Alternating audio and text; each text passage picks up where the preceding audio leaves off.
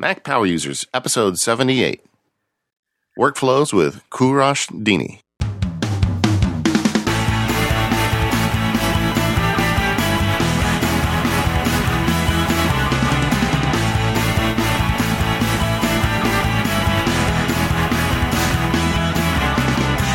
Hi, Kourosh. W- Welcome to the show. Uh, I'm David Sparks. Katie couldn't be with us today. She's got a family emergency. and Felt really bad about it. So uh, she's not blowing us off, but she couldn't be here, and we thought we'd just go ahead and record anyway. So, uh, Kourosh, we have been wanting to do a workflow show with a physician for the longest time.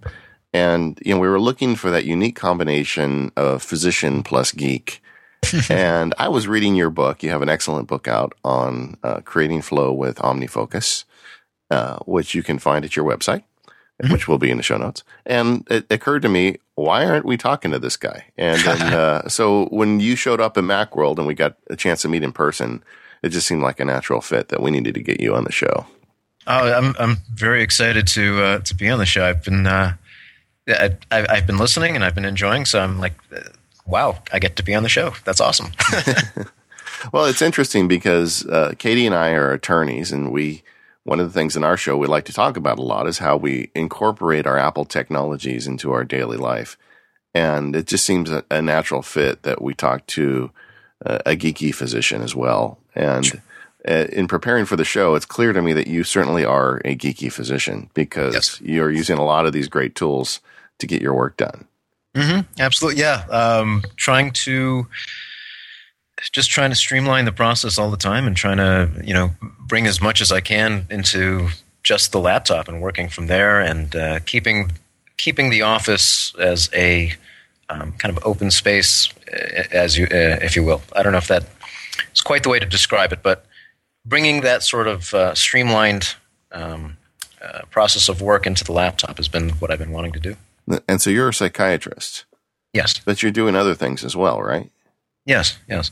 Um, I so a few. So I do the uh, medication management work, but I also do some therapy work, um, training with um, psychoanalytic uh, training, and then um, I've had a long-standing interest of music that I've been doing since I was about five, and I still do that, and um, uh, occasional video game. And beyond that, I needed to tie it all together, so I got into OmniFocus, and that's kind of how that all tied together. And you practice in Chicago. Yes, yes. I um, I'm downtown and uh, just have an office there and see my clients. Yeah, I'm going to be there in a couple of weeks. Uh, for anybody who, uh, uh, the attorneys in the audience, if you're going to the American Bar Association Tech Show at the end of March, make sure to look me up. It's going to be a lot of fun. And uh, hopefully, Kourosh and I can have a meal together at some point as well. That'd be awesome. Yeah. So, so how do you use your Apple technologies generally to run your psychiatric practice? Sure. So um, I tend to uh, where I work in my notes is is Pages for the most part. Uh, Pages is an excellent uh, word processing program, and it's a great way to just. Um, I I like being able just using it to uh, organize how the flow of the um, the uh, session notes might go, and then also um, uh, actually a trick that I'd uh, picked up from one of your your posts at one point is that you can uh, hit um, something like Command P and then P again to just print it to PDF, and then you have this ready-made um, uh, chart note, and uh, so that's that's probably where the uh, the the center of it is is that, that I can create chart notes very easily using Pages. Yeah, so that's a keyboard shortcut. If you go in the keyboard preferences pane, you can create a shortcut for all of your Mac, and you just call it save as PDF ellipses, which is the command on the Mac. And I'll link the post in the uh, show notes. But it's pretty cool because holding down a command key, hitting P twice, you can go from an existing document to a PDF file, and that works not just in Pages; it works in any application. I use it all the time in Safari or even email. Yeah, it's one of those things that after a while you just take for granted. It's just like you use it all the time. So as you're in a session, you have your MacBook Air with you. Well, in the session itself, I tend to just use pad and paper actually when I'm talking to somebody directly. But if I'm if I need to review my notes or if I need to look at my notes, I can easily go to the MacBook Air. Yeah, I have that on the uh, on my desk, um, which is kind of away from the, the session area itself. But when I go to the to the desk, I, I can access the notes very quickly. Um, actually, I'll use um, uh, launch bar to do that. I will. Um, uh, the way I've set up my file system is that the charts are labeled by first two initials, first name, first two initials of last name. And all I have to do is hit Command Space, which calls up LaunchBar, and then type those letters in, and I have instant access to that person's uh, chart, and I can look through all of the notes. Okay, slow down for a second. What sure. first two initials, mm-hmm. first name? So for David Sparks, it would be DS DS David. Uh, D A S P is what I would put down. Oh, okay, got you. Mm-hmm. So I would uh, that what that does it's it's pretty rare to have uh, at least for my, uh, my uh, caseload to have that repeated for anybody. So um, that becomes a very nice way of uh, organizing my folders as well as uh, different instructions for different parts of the system, whether it's in uh, uh, the uh, chart or the or Hazel, for example, um, or for um, uh, lately I've been thinking about experimenting with text expander snippets for it. But it's a way to organize um, a lot of different aspects of the Mac ecosystem to just have the first two initials of the first name and first two initials of the last name as being kind of a signifier for a person.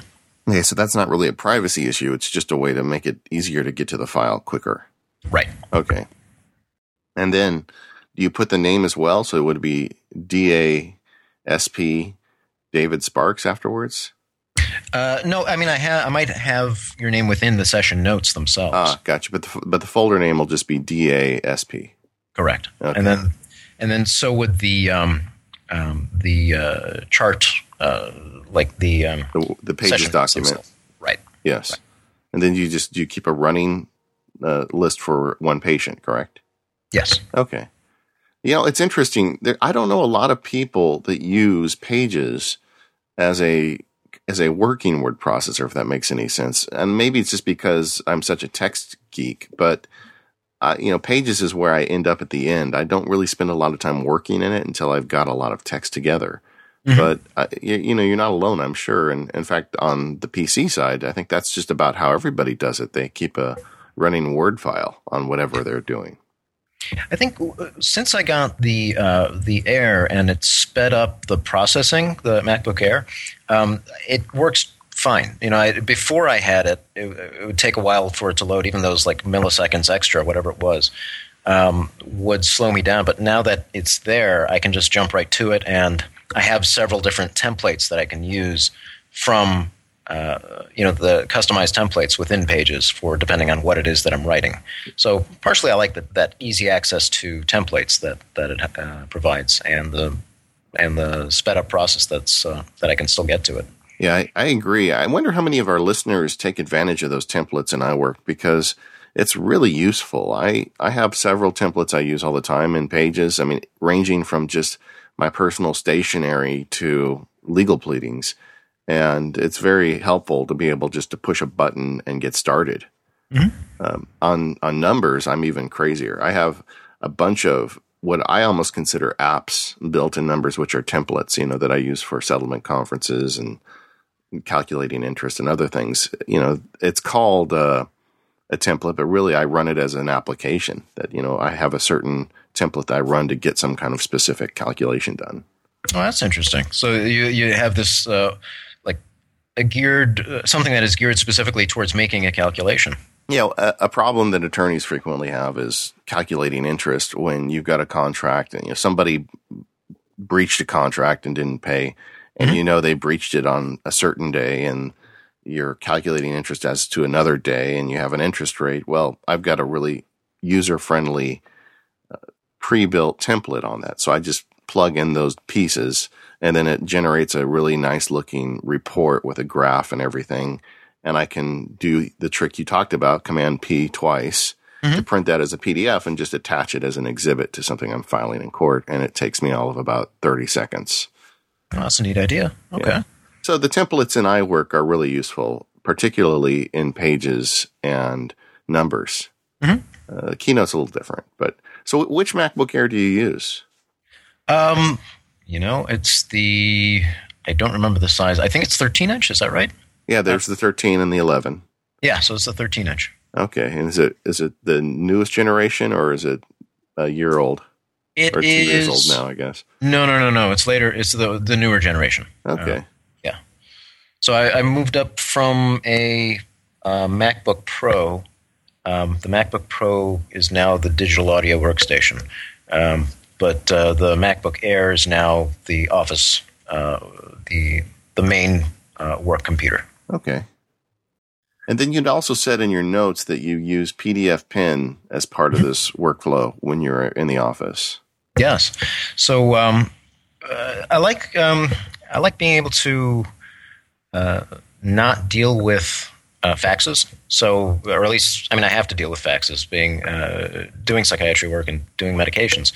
But uh, I don't like dealing with the paper as much as possible. So um, uh, I receive the fax through my email um, by uh, using MyFax, and then I will download that as a PDF, and then open it in PDF Pen Pro, make whatever adjustments are required for the uh, pharmacist, and then I can drag and drop my signature. Um, so I do that from the library pane that uh, PDF Pen Pro uh, allows, um, and then I can save that, and and then uh, attach that to an email, which gets sent to uh, as a fax to the uh, to the pharmacy.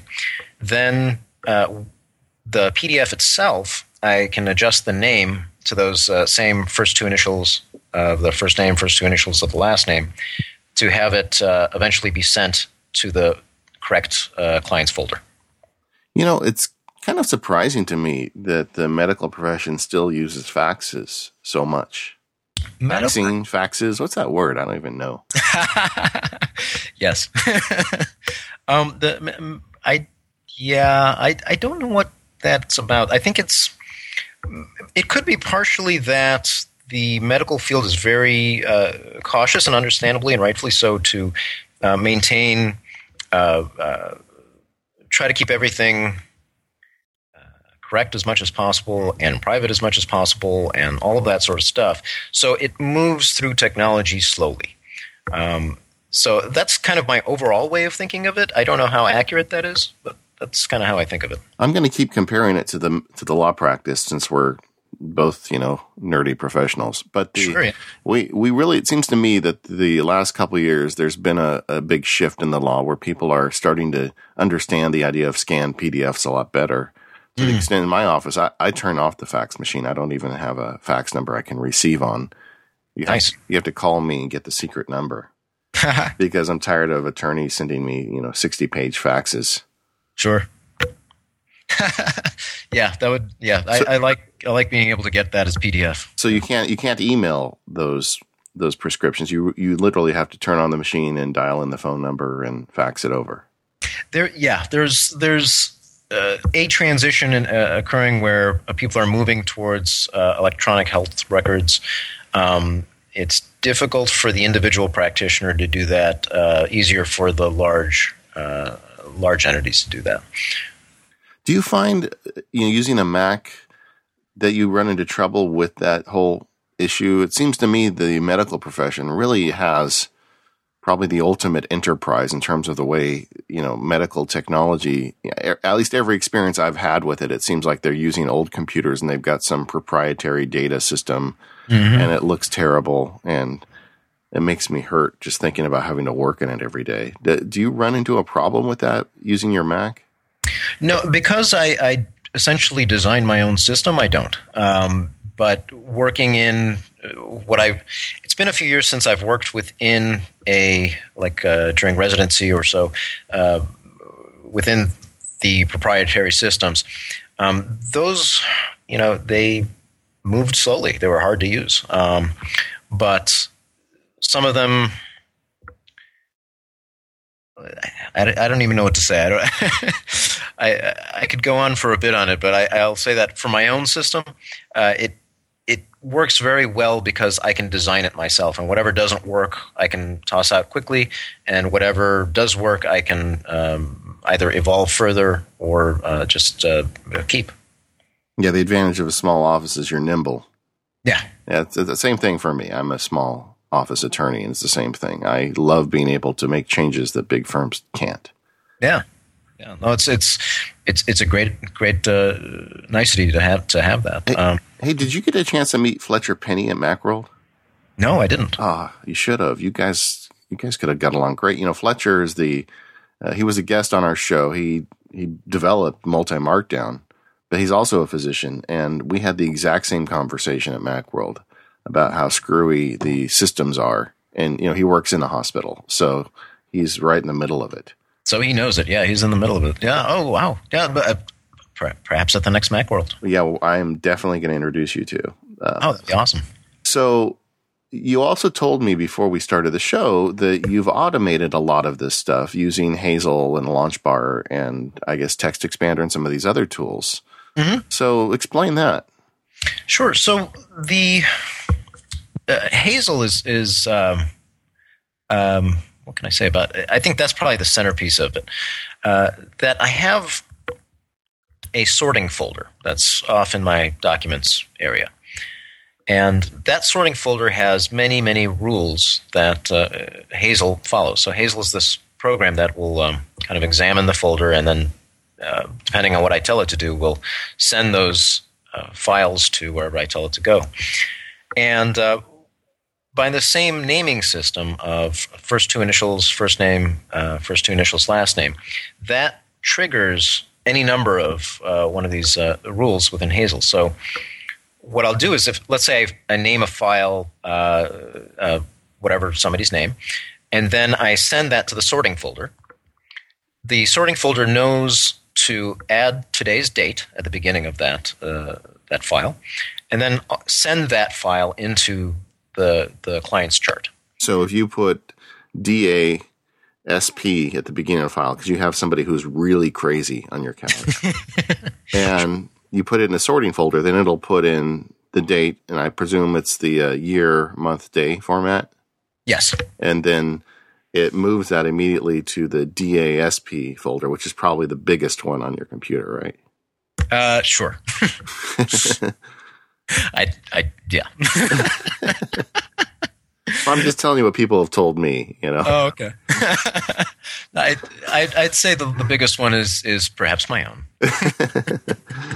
and uh, so that's well, that's actually not a very complicated Hazel rule. I mean, you're just No. grabbing a name and, and sorting. Sure. Yeah. No, it's uh, one of these things where uh, it's very simple, but it, it makes a huge difference. Um, and it always makes sure the file ends up in the right folder. When you do it, you know, there's always the possibility of human error when you do it by dragging with your finger. Uh, it, it, you know, the date string is, is additional. Now, is it use today's date or does it use the date created for the date? well, I it uses today's date. Uh, I think it uses, I always send it to the folder at the end of the day, so they'd be the same. Okay. Um, probably, if I go back and look at it, I, uh, I'd like to make sure that it is on the date created. That that uh, that's the way I prefer it. But um, yeah, so what I'll do is, you know, at the end of the day, I might have, let's say, ten different files on my desktop because on the desktop is kind of uh, where I can review everything and where it's just very easy to get to. But then I always clear the desktop once it's once I'm done. So at the end of the day, I can just group select all of those and move it into the sorting folder. Um, and that's wh- where I use LaunchBar actually. Um, Makes so- sense. yeah, so I just grab, I just hit Command A, select all, um, tap function, which is my um, trigger to send that all into launch bar, and then uh, Command Enter will send it all into, or I type uh, SOR for the sorting folder, and then uh, Command Enter will send all of them into the sorting folder, and just boom, they're all sorted. Well, the uh, it sounds like a pretty efficient workflow, and now that we've got Hazel 3.0, I'm sure you should take a look at it. There's some there's some pretty cool rules in there. You may be able to find some ways to even further automate it. Sure. And uh, next week, everybody, we're going to do the Hazel 3.0 show. So we're going to talk all about Hazel. I'm getting tons of sample rules from some of our listeners, and it's going to be a lot of fun. So try, tune in next week for that. Okay. The uh, now uh, I'm going to take a break now though before we move on. I, I want to talk about your writing workflows, but before we do that, I'd like to talk about our first sponsor, which is One Password. Uh, this is a great time to be using One Password. We just had the clocks change, and I have a, a you know one of my manic things I do is every time I have to change the time on my clocks, I go and reset all my major passwords. And one password allows me to index them that way. I have a little folder so I know. So things like PayPal, Dropbox, um, iCloud, which is increasingly getting a lot of my personal data. Uh, all the stuff that really I would freak out if someone got uh, every you know approximately six months when the when the clocks change. I reset all those passwords. It's so easy with one password because the application actually creates the password for you. It, one of the troubles I always had before one password was in my life was when it gives you that blank field and says insert password and I'd sit there and scratch my head. I mean, am I just going to blindly like, you know, mash down a bunch of keys on the keyboard or am I going to go back to one of my, you know, tried and true passwords that I'm using virtually everywhere. So if somebody gets it, then they can get everywhere I'm at. And it was always this little crisis I had in my life when I had to fill in a blank password. Well, one password takes care of that for you. It's got a nifty little slider that lets you set the length of it. It lets you uh, check the box. So, for instance, if you don't want to have symbols that look similar, like a lowercase l and a number one, you can turn that off so it won't do that. And it does all that for you. Just drop the password in and you're ready to go. And if you're already using one password, I recommend you to copy me and go and change all your major passwords now. And then when the clocks change again, do it again so you know that you're constantly cycling some of the more important things as we put more of our digital life online. So you can get one password for the Mac App Store for your Mac for $49.99. If you're using Windows, you can get uh, one password for both the Mac and the Windows. It's a bundle for $69.99, but you got to go to their website. That's onepassword.com. Uh, you can get the iOS Pro version, which gets you on both the iPad and the iPhone for just $15 or you can get the iOS regular version for $9.99 and that you can get it just for the iPad or just for the Mac. Boy, it's just a great app. You know, I, I just got a new iPad. I'm very excited about that. And I was setting up my old one uh, for my wife. So it turns out she wants it.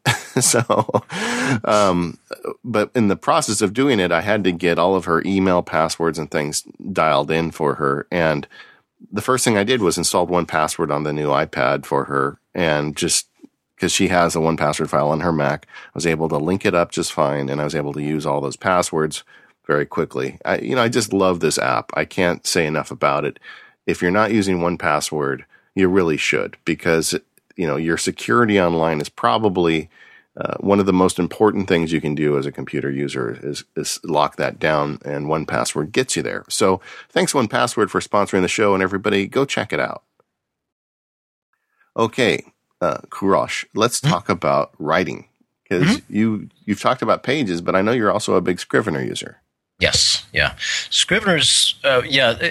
When I'm doing any sort of creative uh, writing, I think Scrivener is just phenomenal. Uh, however, um, it keeps evolving. However, it keeps growing. It's it's a um, a wonderful writing tool that uh, it's one of the, it's one of those things that's a step ahead of of me as a writer. You know, it's like it's instead of me saying I wish that it could do this, it's more like I wonder if I could do this, and then I look and then I can. Yeah, yeah, I feel the same way. Sometimes it's like an app that I aspire towards. Yeah, it's like you you start working at it, and you're like, I need something here and I need a way to organize this and I can only think of doing it this way. And then, oh, I can. That is great. yeah. Yeah. And the trick is not to go completely nuts with that stuff when you're writing in there. You want to make sure that you're, you know, not spending your time spending, uh, spinning dials and flipping switches that you're actually writing. But in terms of giving you tools for organization and tracking, it's just fantastic. Yeah. No, I think it's, it's one of those where, it's one of those examples of a tool of technology that you have to you can learn and maybe you, ha- you should dedicate time to learn but at the same time you can't let it distract you from the task of writing. Um, and that it's at, I don't I don't think it really um, it doesn't push you in that it doesn't pull you in that direction so much. It's more like you, you feel like once you get something you can go okay I think I've got that. I'm going to go back to what I was doing. Yeah now, did you write the OmniFocus book in Scrivener? I wrote partially in Scrivener. I, I had um, at the beginning stages, it actually bounced between Omni Outliner and Scrivener, and then back and forth a few times. Um, and Were so you doing that with the OPML format, or? Uh, no, I don't think I, I was just copying and pasting at the time. Okay. It probably was a much better way to do it. um, but I, I couldn't decide how I wanted it, and I just liked the outlining process of Omni Outliners more than the that in Scrivener's. And then, but then I liked Scrivener's way of handling text a lot better. And then uh, eventually, I, once I got it to a reasonable state in Scrivener, uh, then I started needing to add more and more images, and then I had to pull it out of Scrivener at some point. Yeah, I think once you get to layout and, and the screenshots, that's when you move on. Right, right.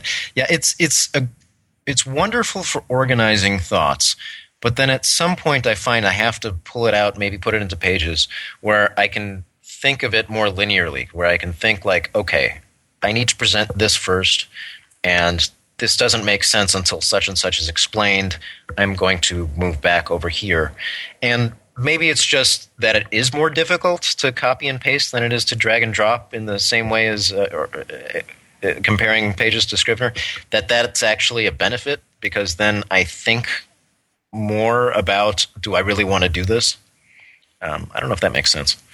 Um, yeah, a little, a little. I, yeah. I'm I'm very meticulous about this stuff. To me, there mm-hmm. are phases of a project, and Scrivener is a big part of it. And usually, it's the biggest part. But mm-hmm. when I finish with Scrivener and I go into like a layout situation, then I'm done. I move on. Mm-hmm. Now, did you do you use Scrivener in your medical practice as well, or? I I tr- thought about doing that. I tried it once or twice. It didn't quite catch, and might just be because I didn't uh, I was thinking about maybe uh, one Scrivener project per client or something like that. Um, for some reason, it didn't. I didn't like it so much. I think one of the things I'd like to see added to Scrivener that might let me do that is if I can copy as link any of the individual drafts or, or, pages that are in there. I don't know what the, those are called, the notes. If I could do that, that would make it a lot easier because then I can um, use OmniFocus to go to a specific uh, uh, file more quickly. Um, but since I can't, I can't. I'd have to like open up Scrivener and then search for it using the search box or something like that. Well, that's kind of interesting. So, to use OmniFocus to link to uh, specific pages documents. Yes, yeah. So, um, or a PDF file or any, you know, if I have something that I'm either uh, completing or if I have uh, maybe a particular note or a chart that I'm referring to that I want to refer to for myself, I'll have that in the note field of OmniFocus. Yes. Yeah, that that makes sense. I, you know, I think a lot of OmniFocus users do that. I have a similar workflow for when I get a particularly nasty letter from someone, and I realize that I am not in the mental state to deal with it. You know, so I'll I'll scan it as a PDF, and then I'll just copy that as a link into a task and put it off just a mm-hmm. word to the, you know, if someone writes me a, a bad note, I'm not going to respond for several days. I'm going to let them stew for a while, right? So I'll just put it in a task and set a start date in two or three days and deal with it then. but then I don't have to go dig for it is the point. Exactly. Actually, well, I'm, I'm mm-hmm. kind of dramatizing. Anything that I'm going to deal with in the future, I may, I may copy to as a link. One, one of the ways that I'll um, sometimes draft a letter um, is I will do it on, uh, regularly, so I will have like a repeating uh, um, a repeating task in OmniFocus that says start again, and uh, have it start again daily. And then if I embed the pages file or um, text edit file or whichever file in the note field, that gets copied with every repeat. So let's say I do work on something a little bit today, and then I check it off, and then the next day I work on the letter again, and I check it off, and it's you know it's filed already. Um, so I don't have to keep pulling it out and finding it again and all that. Um, it's just going to stay where it is, but it, it, shows up nicely as my next task. That's an interesting idea. So it's a working pages file. Mm-hmm. Yes. And you know it's going to take several days to complete this document. Mm-hmm. And you set it up as a repeating task. I'm just saying it out loud again so I understand it. So mm-hmm as the task shows up every day, you just click the link and you can uh, go directly to pages and write some more on it. Mm-hmm. And you can click it off when you think you've read it enough, and then the next day it's there. So eventually, when you finish it, you just delete the task. Exactly. Interesting. Yeah. See, I've always used it as a reference more than as a working file. It, it, it does change it to be a working file. What happens is the task itself becomes uh, what I like to call a meta task, in that there's it, you, you're it's designed to be changed, or it can you can do one of two things with it. One is you check it off, meaning you're going to do it again the next day, or it will be um, uh, deleted, meaning that uh, so that's that's your choice, meaning that it'll be it's done. So once it's deleted, um, or you know you might decide to change it to whatever the next action is with that task. So maybe it's email it at that point. Um, so in, that's that's the way I tend to use it. That allows it to be more of a working task. Okay, let's go into OmniFocus a little bit because mm-hmm. you, you, wrote a whole book on it. Sure. You know the I think you were the first guy to do this. I mean the uh, it's called Creating Flow with OmniFocus, and it's a fantastic book. Thanks. Uh, one of the things that people complain about me is I'm I my whole OmniFocus system really focuses on these start dates. And I don't know if you ever watched the uh, multi-volume screencasts I did on it, but sure, yes, everything is focused on start dates, and that's kind of just how I work. Mm-hmm. And some people write me and say that doesn't make any sense because then every morning you have to go through your whole list, and if it's got a start date, then you got to move it, and and they legitimately complain they spend way too many minutes every day managing mm-hmm. those start dates. Uh, but I, it works for me, and that's fine, you know. But you talked about some other solutions in your book as well for using OmniFocus. I, I actually used the start date method for quite some time. I like it. It's not a bad method. The only thing, the thing that limited me for that was that when you sort by, uh, or no, when you group by sort uh, start date, um, then you don't get to group it by anything else.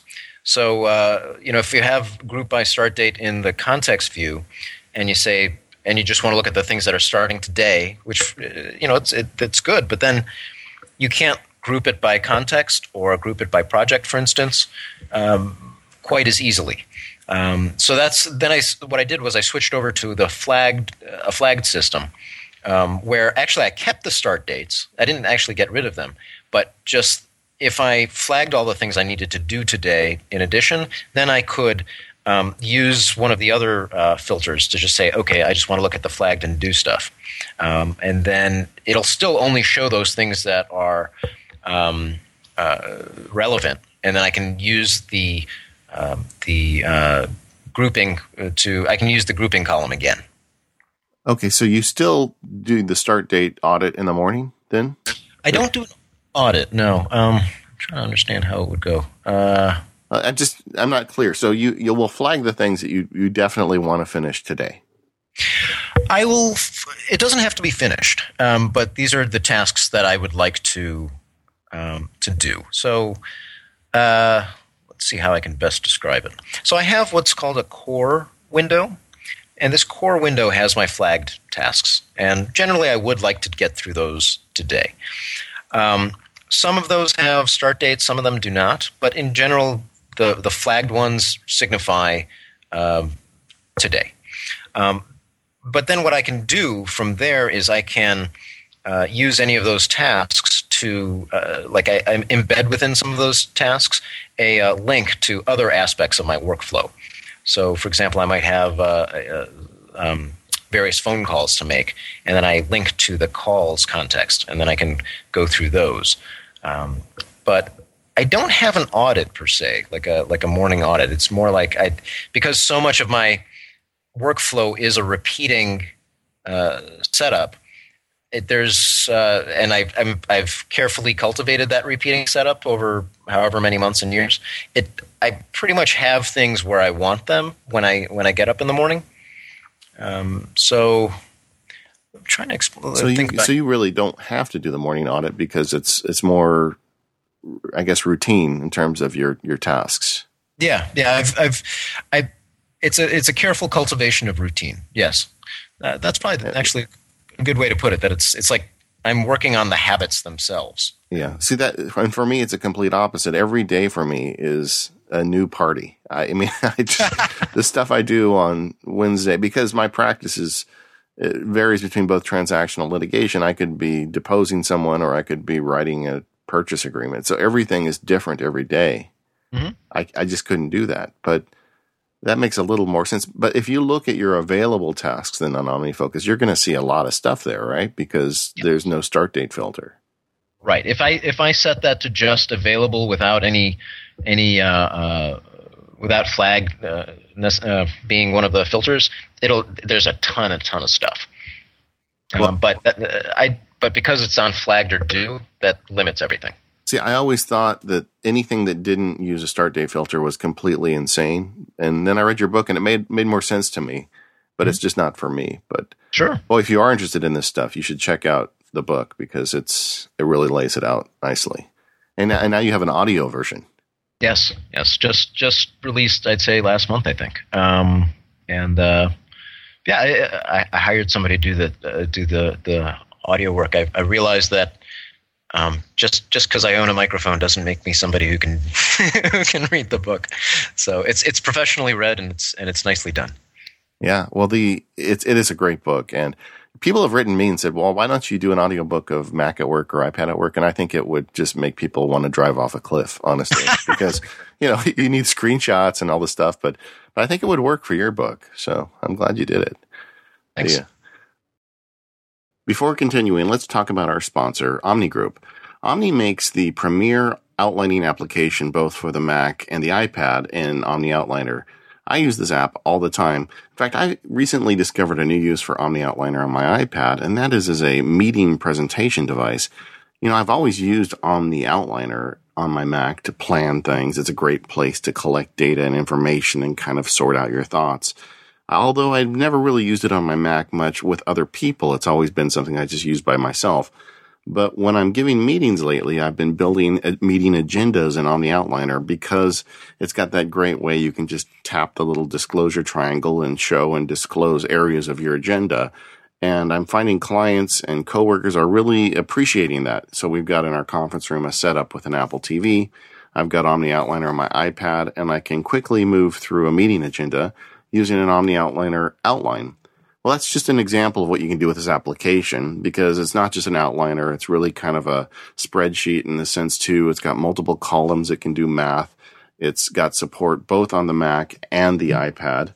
Uh, on the Mac, you can get the regular version for $40 and the Pro version for $70. And on the iPad, it's $20. So this is the way to go if you're interested in outlining or even perhaps presenting uh, with the outline format. Go check it out at the Omni Group. And thanks so much to the Omni Group for supporting the podcast. Okay, so uh, I guess I kind of interrupted. You said there was something else about OmniFocus I missed. Yeah, no, I just uh, just came back uh, came to mind. Um, I remembered the uh, the lecture you gave on uh, OmniFocus at MacWorld. You you had this one slide, which I thought was really good. This slide that um, describes Omni it had a picture of OmniFocus with a with a king as a head or something like that. I yeah yeah. I, I, took a shot of um, John Hodgman in one of the Apple commercials. Okay, you know where he's sitting on the throne and he's looking down at, at little poor PC, and I I put a copy of the OmniFocus icon over his head, and I said, you know, you can't let OmniFocus become your master. Exactly. I always joke that it is. Um, you really have to manage OmniFocus, not let OmniFocus manage you. I, I think that there, there's such uh, an important something to that that uh, that uh, you have to maintain agency. You have to maintain like you, you have to look at the program. And you have to say, is this where my mindset is? And if not, how can I make the program work for me? How can I make it do what I think needs to be done? And um, I think that that makes such a difference in how and in being able to use the program and getting to use the program and, and continuing to use the program. So I I thought that was like such a nice central way of, of putting that together. I just wanted to mention that. Well, thanks. Uh, you know, I do think that a task management system like OmniFocus is really essential as life gets more complicated. Mm. And keeping track of your tasks is great, but you I think there's a tendency from people, just the mere fact that they've put something in OmniFocus uh, makes them feel some obligation to keep tracking that task, even when it no longer is relevant to their life. And one of the things I love to do in my morning review is is delete tasks. You know, I don't I don't necessarily advance something I'm not going to finish today to a future date. I may just delete it. Mm-hmm. Yeah, absolutely. No, I think that's it's it's very important to remove things you no longer do and remove things that are no longer because the more you remove, the more you can focus on the other things. It really is a constant battle for me as I get I let too many tasks into my daily routine more than I, I know that I have the ability to end.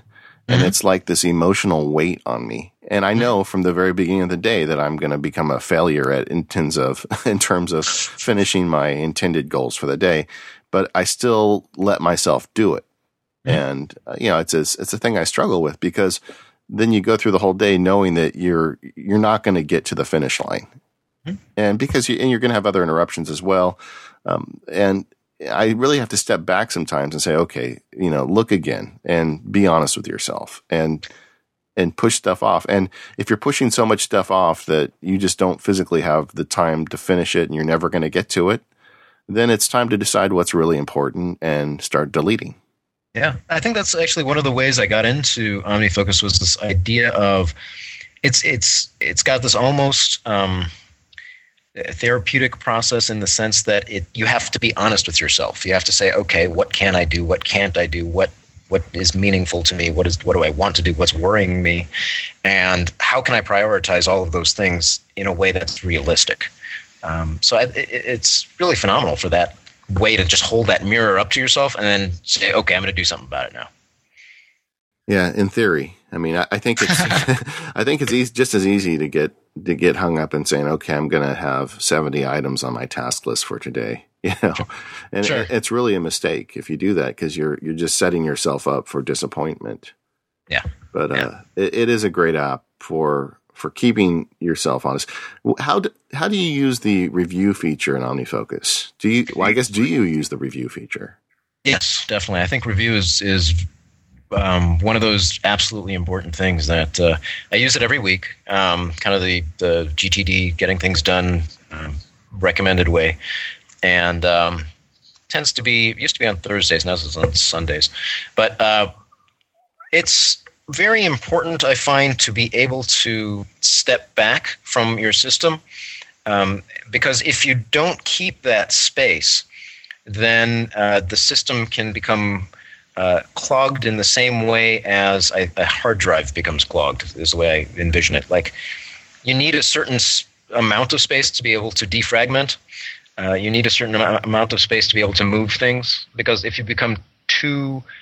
Without the review, that time can get uh, consumed by other things you're doing, and then you you have no way of evaluating or no way of looking at what you're doing. You're just overwhelmed all the time. Um, so, in in a sense, it becomes this nice island of time in which you can just reflect on what's meaningful. I, you know, I've tried something new lately. I've been using a daily review, and hmm. I've been doing it for a couple months now. I'm going to write it up at MacSparky, maybe even before this goes live. But the problem I was running into with the weekly review is sometimes I would get to it and I'd be exhausted, or for whatever hmm. reason, I'd just be overwhelmed by the number of things I need to review because they mm-hmm. add up. Mm-hmm. Uh, eh, so I've just been doing it every day now, and I have a repeating daily task. And you know, I've got several repeating daily tasks. One of them, though, is review OmniFocus, and as a result, it's much more you know bite size. Or mm-hmm. I'll review three or four projects a day, and because I only have three or four, I'll take more time with the review of those projects. It's not a bad way to do it, yeah. Because if the more time you spend on it, the more you know meaningful and useful it becomes. Yeah, I do think that's the single one tip that you can use to improve your OmniFocus game if you're not doing it uh, is to use the review. I mean, yeah. it's just so helpful, and I know so many people that have the best intentions to review but never do it, and I think it really makes a difference because you're always on top of projects that way, and and frankly, it's another opportunity to delete projects. You know, mm-hmm. when you review it, doesn't mean you have to say, okay, well, I'm going to push this off for two months. You can say, no, I've been pushing it off two months for 10 months, which means I'm never going to do it. So goodbye. And right. feels kind of good. Absolutely. Yeah, that's, that's good. But then you can also, one of the things you can do to reduce the, the, the, workload of the reviews, if you wanted to space out the, the reviews, like you can choose in the inspector, I don't want to review this for two weeks or three weeks. And then because it's, it might be a large reading list, for example, you know, that way you can just, you can further focus on your the review items that are actually important to you now. Absolutely. I mean, if you use the, that's the advantage of OmniFocus, really. The GTD canon mm-hmm. says that you're supposed to review everything every week. Mm-hmm. I've got some projects. I mean, I've got like a corporate client that I talk to once a year. These guys never have any disputes and just the mm-hmm. way they run their business, they really almost don't need a lawyer. But mm-hmm. so I review that their project, their corporate project once every six months. Mm-hmm. And that's all, that's enough. Uh, that makes sense. Yeah. So depending on what the task is, and, and, then like the default for me is two weeks for projects, not one week. But mm-hmm. I've got projects that I back down to reviewing every three days. It's so it just depends on the needs, but you'll find that a lot of your projects don't need to be reviewed once a week, and, and that makes it more manageable for you. Yeah. Well, yeah, you know, no, I think that's good. That's the, actually probably one of the advantages of your method is that you can review it. You can set every three days because otherwise doesn't doesn't make sense. I couldn't do that. You had talked about the uh, the use of mind states as contexts. Ah, yes. Um, just it, like my first, like nowadays, my first uh, uh, context is uh, creative. So in the morning when I get up, I do my writing. So I'm, I'm working on my next uh, book. I'm sitting down. I'm, I'm writing every morning. That's my first because it's listed as my first context. That's that's the mind state. But there's there's caution to be had, I think, with with mind states uh, that that I'm still trying to think through. But I think it connects to this one way of of procrastinating that you can do with uh, using any form of context, um, which is wherever you are, you can always write a next action of somewhere you're not. So, uh, you know, let's say I'm, you know, sitting at the desk and I decide my the next action for writing some email is to consult with somebody. So I just, you know, make that an agenda item and then I don't have to talk to that person or I do have to talk to that person, just I don't do it. So I've successfully procrastinated. And then the problem with mind states is that it's much more fuzzier than that. So I might just be, you know, uh, writing something and I'm like, I'm too tired for this right now. And then you might delegate it to something where you feel like, okay, delegate it to high energy time or something like that, and then not get there. Um, or so it, it makes it I'm much more a fan of inducing the mind state of I want to be creative, so I'm going to put myself in that context where I will be creative, and then I'll try and see how it goes. Yeah, it seems like those those uh, mind state contexts are very fluid. Whereas yeah. if you have a context that says sitting at my desk, mm-hmm. you're either sitting at your desk or not. Mm-hmm. Whereas if you have creative, you can be sitting at your desk and you can be creative, or you can be tired, or you can be high energy, or anything you decide you want to be in terms mm-hmm. of the existing task. Right, right. So it becomes too too um, too interpretive uh, unless you really know what that is. So for me, the creative task, I know exactly what that is. That is sitting at the laptop in uh, you know where it's quiet, usually at you know the early morning hours. And you had also said you use Text Expander in OmniFocus. Yes, um, actually, I'm, I'm, I'm putting together a screencast on that uh, on using it in a communications uh, perspective. Um, and uh, I, there's a number of ways that I use Text Expander, but probably the most extensive is in this sort of um, uh, this perspective where I will use Text Expander to calculate uh, the number of days in the future that I'd like to follow up a waiting for task, for example. Um, so a waiting for task is, is another one of these meta tasks where it's meant to be changed or checked off or something will happen to it. Um, that's not just checking it off usually. And at the beginning of it, I will have uh, a snippet that will say uh, that starts with a particular date, followed by an instruction change it into a call item or an email item or just to drop it. And um, so the way I have it is I might type um, CTC, which means convert to call, and then put the number three after it. And that would say convert to call th- in three days. And then Text Expander will calculate three days from now and put that as uh, you know the beginning uh, part of the snippet, and then put an arrow and says email. And then what's nice about this is that if I sort by name, I can have all of these sorts of instructions to myself on my waiting for list uh, sorted by the date. Um, and then I can just look at today's date and say, okay, these are the things that I want to change to uh, calls or emails. Okay, you're gonna have to explain that for me again.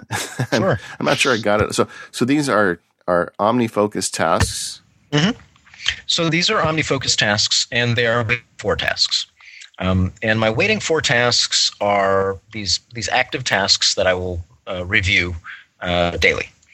Um, and uh, I don't know if that, one of the review things that you were describing. Maybe anyway, I review my waiting for tasks uh, daily. Okay. And and So if you if you had a call, you, you were expecting a call from me or an email from me, uh-huh. what would you do? So I would put down.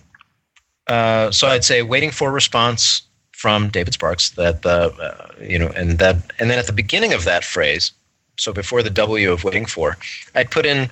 Um, you know, I'd think, okay, if I haven't heard from David, I'd like to email him in four days if I haven't heard anything since then. So I put CTE, convert to email, four. And Text Expander would expand that into um, uh, four days from now. So today is the uh, uh, 17th, and it would put down 21st. Uh, so it would put down uh, 2012 3 21, and then an arrow to email. So that So, tells, and that's all in the task description. It's not the start date or anything. It's all in the task description. that's in the task itself, the task title itself. Okay. Um, and so when I sort that by name, uh, that will allow me to see that, you know, let's say I have four things that are all happening on the 21st. I can see those four uh, tasks all right next to each other. And they, like this one says, convert to email. And I'll just change that task to email David. And then the next one I'll say call whomever and you know and change the names of the tasks as well as change the contexts. So I might change the waiting for context to call or to email. And now all of those things are on my call and email uh, lists. Interesting. Yeah. So it's a bit it's a bit convoluted and a bit complicated perhaps, but it works for me. and it allows you on a daily basis to see what's out there. Yeah, it, it and it it it's a way of following up. I Yeah. think that's that's the distilled part of it. And, and so the way I do that is I have a use a text expander snippet like follow up uh, Mhm. dot f def, uh, dot fu excuse me. Well, Mhm. getting getting blue here. Anyway, and then I'll hit, I'll hit tab and I'll I'll hit four day you know four D, Mhm. and then I won't see it for four days. But the the hiccup in that is when the guy calls me in two days Exactly. and I uh, I talk to him, and then I forget about that task, and the task shows up in a couple days, and then I, I delete it at that point. So that's exactly that's exactly what it works around. That's the uh, because then you have the task still waits in your waiting for a task. Yeah. Yeah. Uh, although for me, honestly, uh, usually if it's related to to work stuff or even MacSparky stuff to that regard, I have a project or some kind of thing going on that relates to that call, and quite often I will go in and adjust the the project will change after the call if it's an Mm. important call. So then I'll go in and I'll just jump to the the project at that point and make Mhm. the changes and then that will get deleted as part of it. That not all the time, but but quite often that will be happening, especially if it's a big project. Mhm. So if someone calls me back and tells me something important and it changes the direction of the project or or just changes my personal responsibilities, I'll jump into the project. I'll add new tasks. I'll delete old ones, part of which would be that contact, but not always. So I can see why tracking it on a daily basis would make sense. The downside would be uh, seeing that list every day. I think would make me a little nuts. Sure. Well, I I should have the the the screencast of it hopefully together soon, and I'll I'll hopefully I can show it off to you. Yeah, I'm looking forward to seeing it. Let me know. I'll, I'll link it. The uh, it seems like there's a whole run of people screencasting their text expander OmniFocus uses. Yes. well, I think I, I think you started it. no, I, I didn't start it. I think it was Finn. oh, was it Sven? Sven may have. Yeah, yeah, yeah. yeah, it was one of you guys, and then and then uh, and then uh, somebody else started it too, and then yeah. Anyway, it kept going. So I'm like, all right, I got to do this. Yeah, you got to get in, man. Yeah. I'm disappointed in you. You haven't done it yet. I know. I haven't done any screen. I've I've got the I've got the software. I've got the microphone. I got to do it. so we'll get there. I, I think OmniFocus is an amazing product. They, uh, I talk to people all the time who love it and use it. I- I also hear from people who, who listen to me yammer on about it and don't get it, and then they finally go ahead and try it, and they're saying, "Wow, how come I didn't try this earlier?" I, I think it's a great product. I, I'm really glad you you created that book because it, it really is the power course for people who want to get a lot of out of, out of OmniFocus. Cool. Yeah. Thanks. I'm glad. I'm, I'm glad you enjoyed it. Yeah. Okay. So let's. I'm going to take a break really quick and talk about our last sponsor, Daisy Disk. And uh, you're using an SSD. I noticed with your MacBook Air, and you, you said you just recently added one to your MacBook Pro as well. All of us are suddenly dealing with something that we had forgot about, and that was disk management. Because you know there was a time when keeping track of how much space you're using on a disk was a big deal. And then hard drives got really cheap and really big and we got real sloppy, right? Mm-hmm. And now the SSDs are back and we're dealing with the same problem again. And so how do you deal with it? I, the way I deal with it is with Daisy Disk. It's a super app. It's $10 in the Mac App Store. Uh, it used to be 20. So, hey, you know, you're getting a good deal. It's, I paid 20 for it. Um, it's gorgeous and it makes disk management easy and fun. So it, what it does is it makes these concentric circles and all you have to do is click on a circle that's got a big chunk of it. You know, they're color coordinated and it'll show you what that represents. It might be your iTunes library or it may be uh, some iMovie projects. I just did a Daisy disk run on my SSD the other day, which was getting kind of crowded. And I realized that I've got about 15 gigs of iMovie data for movies that I've already made and exported and sent off to people. You know, I don't need all that other stuff. I don't need to keep all those old video files. And Daisy Disk found that stuff for me. Then you just drag them down and you can throw them away right in the app it just does a great job of managing your drive. And, and you can find all those errant applications that start adding extra stuff. I mean, a good example is OmniFocus because I'm so manic about my OmniFocus backups. Mm-hmm. Um, I had something like 10 gigabytes of OmniFocus backups. So then I just set up a Hazel rule that looks at the OmniFocus backup folder and throws away those backups that are, you know, more than two weeks old. Um, so it's a great application. It allows you to manage your SSD. It's lion friendly. It goes in full screen. Um, it's a fantastic way to to manage your disk. So check it out in the Mac App Store, uh, Daisy Disk, and thanks Daisy Disk for supporting the Mac Power users. Now, Kourosh, you also are a user of DevonThink, and I've been playing with that app lately too. Mm-hmm. Um, how do you incorporate that into what you do? Well, um, DevonThink is. Uh, I, I, it's become more or less my main file managing system. Uh, it's a nice way to uh, to search for things, and uh, I'm just I for some reason I'm enjoying the way it presents uh, files and folders uh, more so than Finder. Um, I don't know why exactly that is, and I keep trying to think about that. Why is it that I, I enjoy? You know, for example, I can replicate and duplicate, and you can kind of do that anyway with with the Finder. But somehow it seems that like the, the process is nicer or smoother within DevonThink. So I like the um, uh, the file management itself, even of uh, DevonThink. Yeah, it, it, and you know it, it has some other solutions as well. I think it's really great for paperless, and uh, depending on which version you get, it's got some OCR support. The uh, it, it really is an interesting app, and it's one that I think people either get it or they don't. And I'm not sure I get it yet, but I'm I'm trying to figure it out because I, I've just never dedicated the time to it. But I've been using it a lot over the last couple of weeks, and there's really a lot to like about it.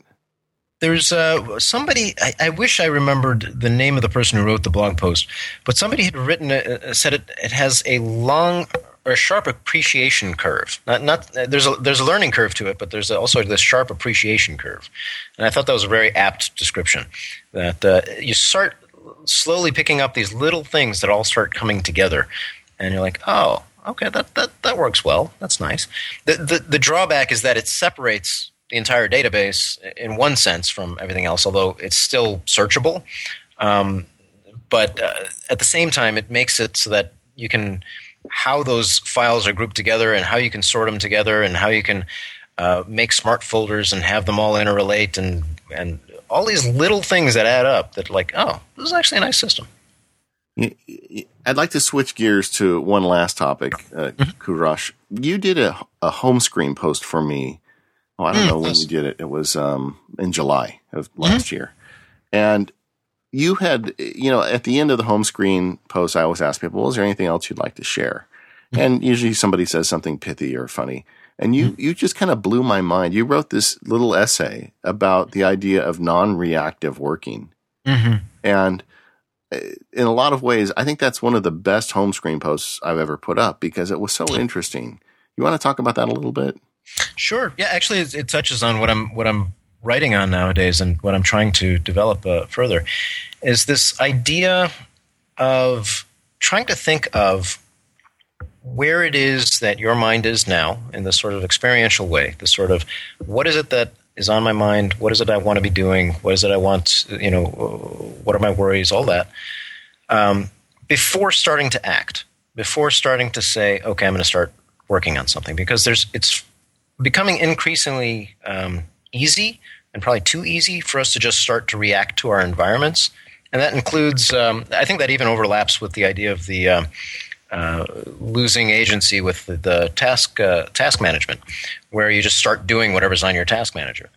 Uh, it's this idea of um, what I like to call silence, this idea of sitting back and, and having your context, whatever you're sitting in, kind of support yourself in this space where you can just sit back and think sit back and just go, okay, this is what I want to do with X, Y, or Z, and then letting that kind of come to mind. Um, I don't know if that's exactly what I was getting at in that post. I think uh, uh, it may have evolved a bit since then, but that's I think that's the general concept behind it. Yeah, the way I th- I interpreted it was the space between you know, perceiving and action. Mm-hmm. That yes, when something happens, you don't have to let the autopilot determine the response.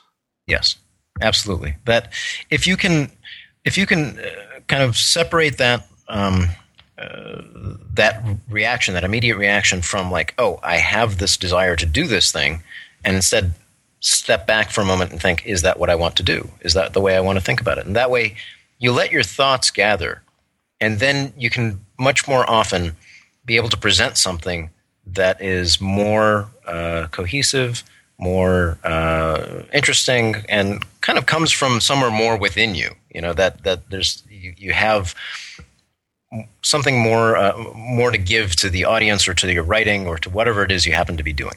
And and the context you put this in in the post you did for me was about how that is more difficult now than it used to be because of technology.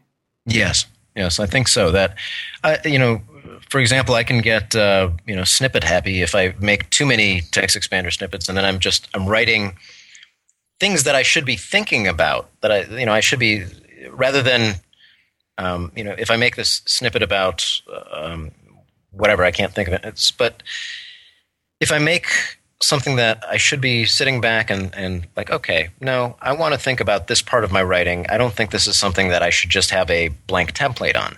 But it's too easy in some ways to do that. So I have to sit back and think, wait a second. I can why don't I do this? Why don't I make some a snippet with these parts and then have a fill in for these parts? And that way I can think during these periods of the filling in. Um, so you have to actually manage how quickly you do something in a sense, or how how you know, rather than just react. Yeah. Yeah, I I completely get that, and I think that you know, text messaging and just this, this instant access world of ours mm-hmm. makes it really difficult. I, I mean, I, have written about this in the books. I, I credit Merlin Mann to some of this stuff, but mm-hmm. I really feel that email is not something that you, you check constantly. I just right. refuse to do that. I'm not going to become a monkey, you mm-hmm. know, that jumps every time you put in a quarter. And there's a lot of stuff in my life that works that way. And I attribute a lot of any success I've had to the fact that I'm willing to say no and not let stuff take over. Absolutely. Yeah. One of the one of the huge things I had done was I decided communications, all communications, emails, phone, Twitter, that sort of thing, uh, unless otherwise scheduled, occurs twice a day. And you know there might be some emergencies, things like that. There, there are exceptions, sure, but I have this sort of grouping of these times where you know because it's it's actually people are are are the distractions. We all want to get into contact with each other, and you know, and, and but it's you want to be able to devote the time with with depth when you want to when you want to um, engage with somebody. So that's why uh, if you're always on, you're not going to do that, and your conversations will suffer, and your own state of mind will suffer. But if you can devote those times to like these certain times, and then you can focus on the things that are of interest to you. Then when you go to talk and when you go to engage, and then then that's when the conversations become more meaningful and in depth and all that. It's really a mindfulness practice, is what you're talking about. I think so. Yes, yes, I would say that. Well, I am very interested in to see what you do with this next book. Oh, very cool. You, yeah. teased me now, so. well, I've, I've, i continually uh, tease myself. I'm trying to figure it out myself.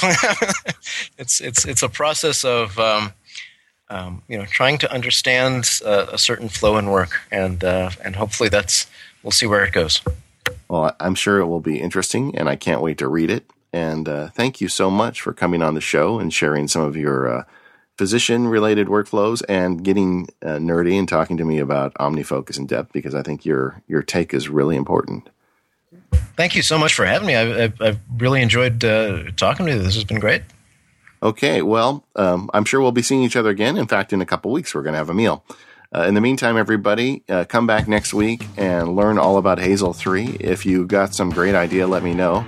However, um, we are we're locking down the outline as I record this. I'm not sure we'll be able to get any new tips in. But uh, you're going to get all the tips about Hazel 3 in a week. So we'll all see you then and have a great day.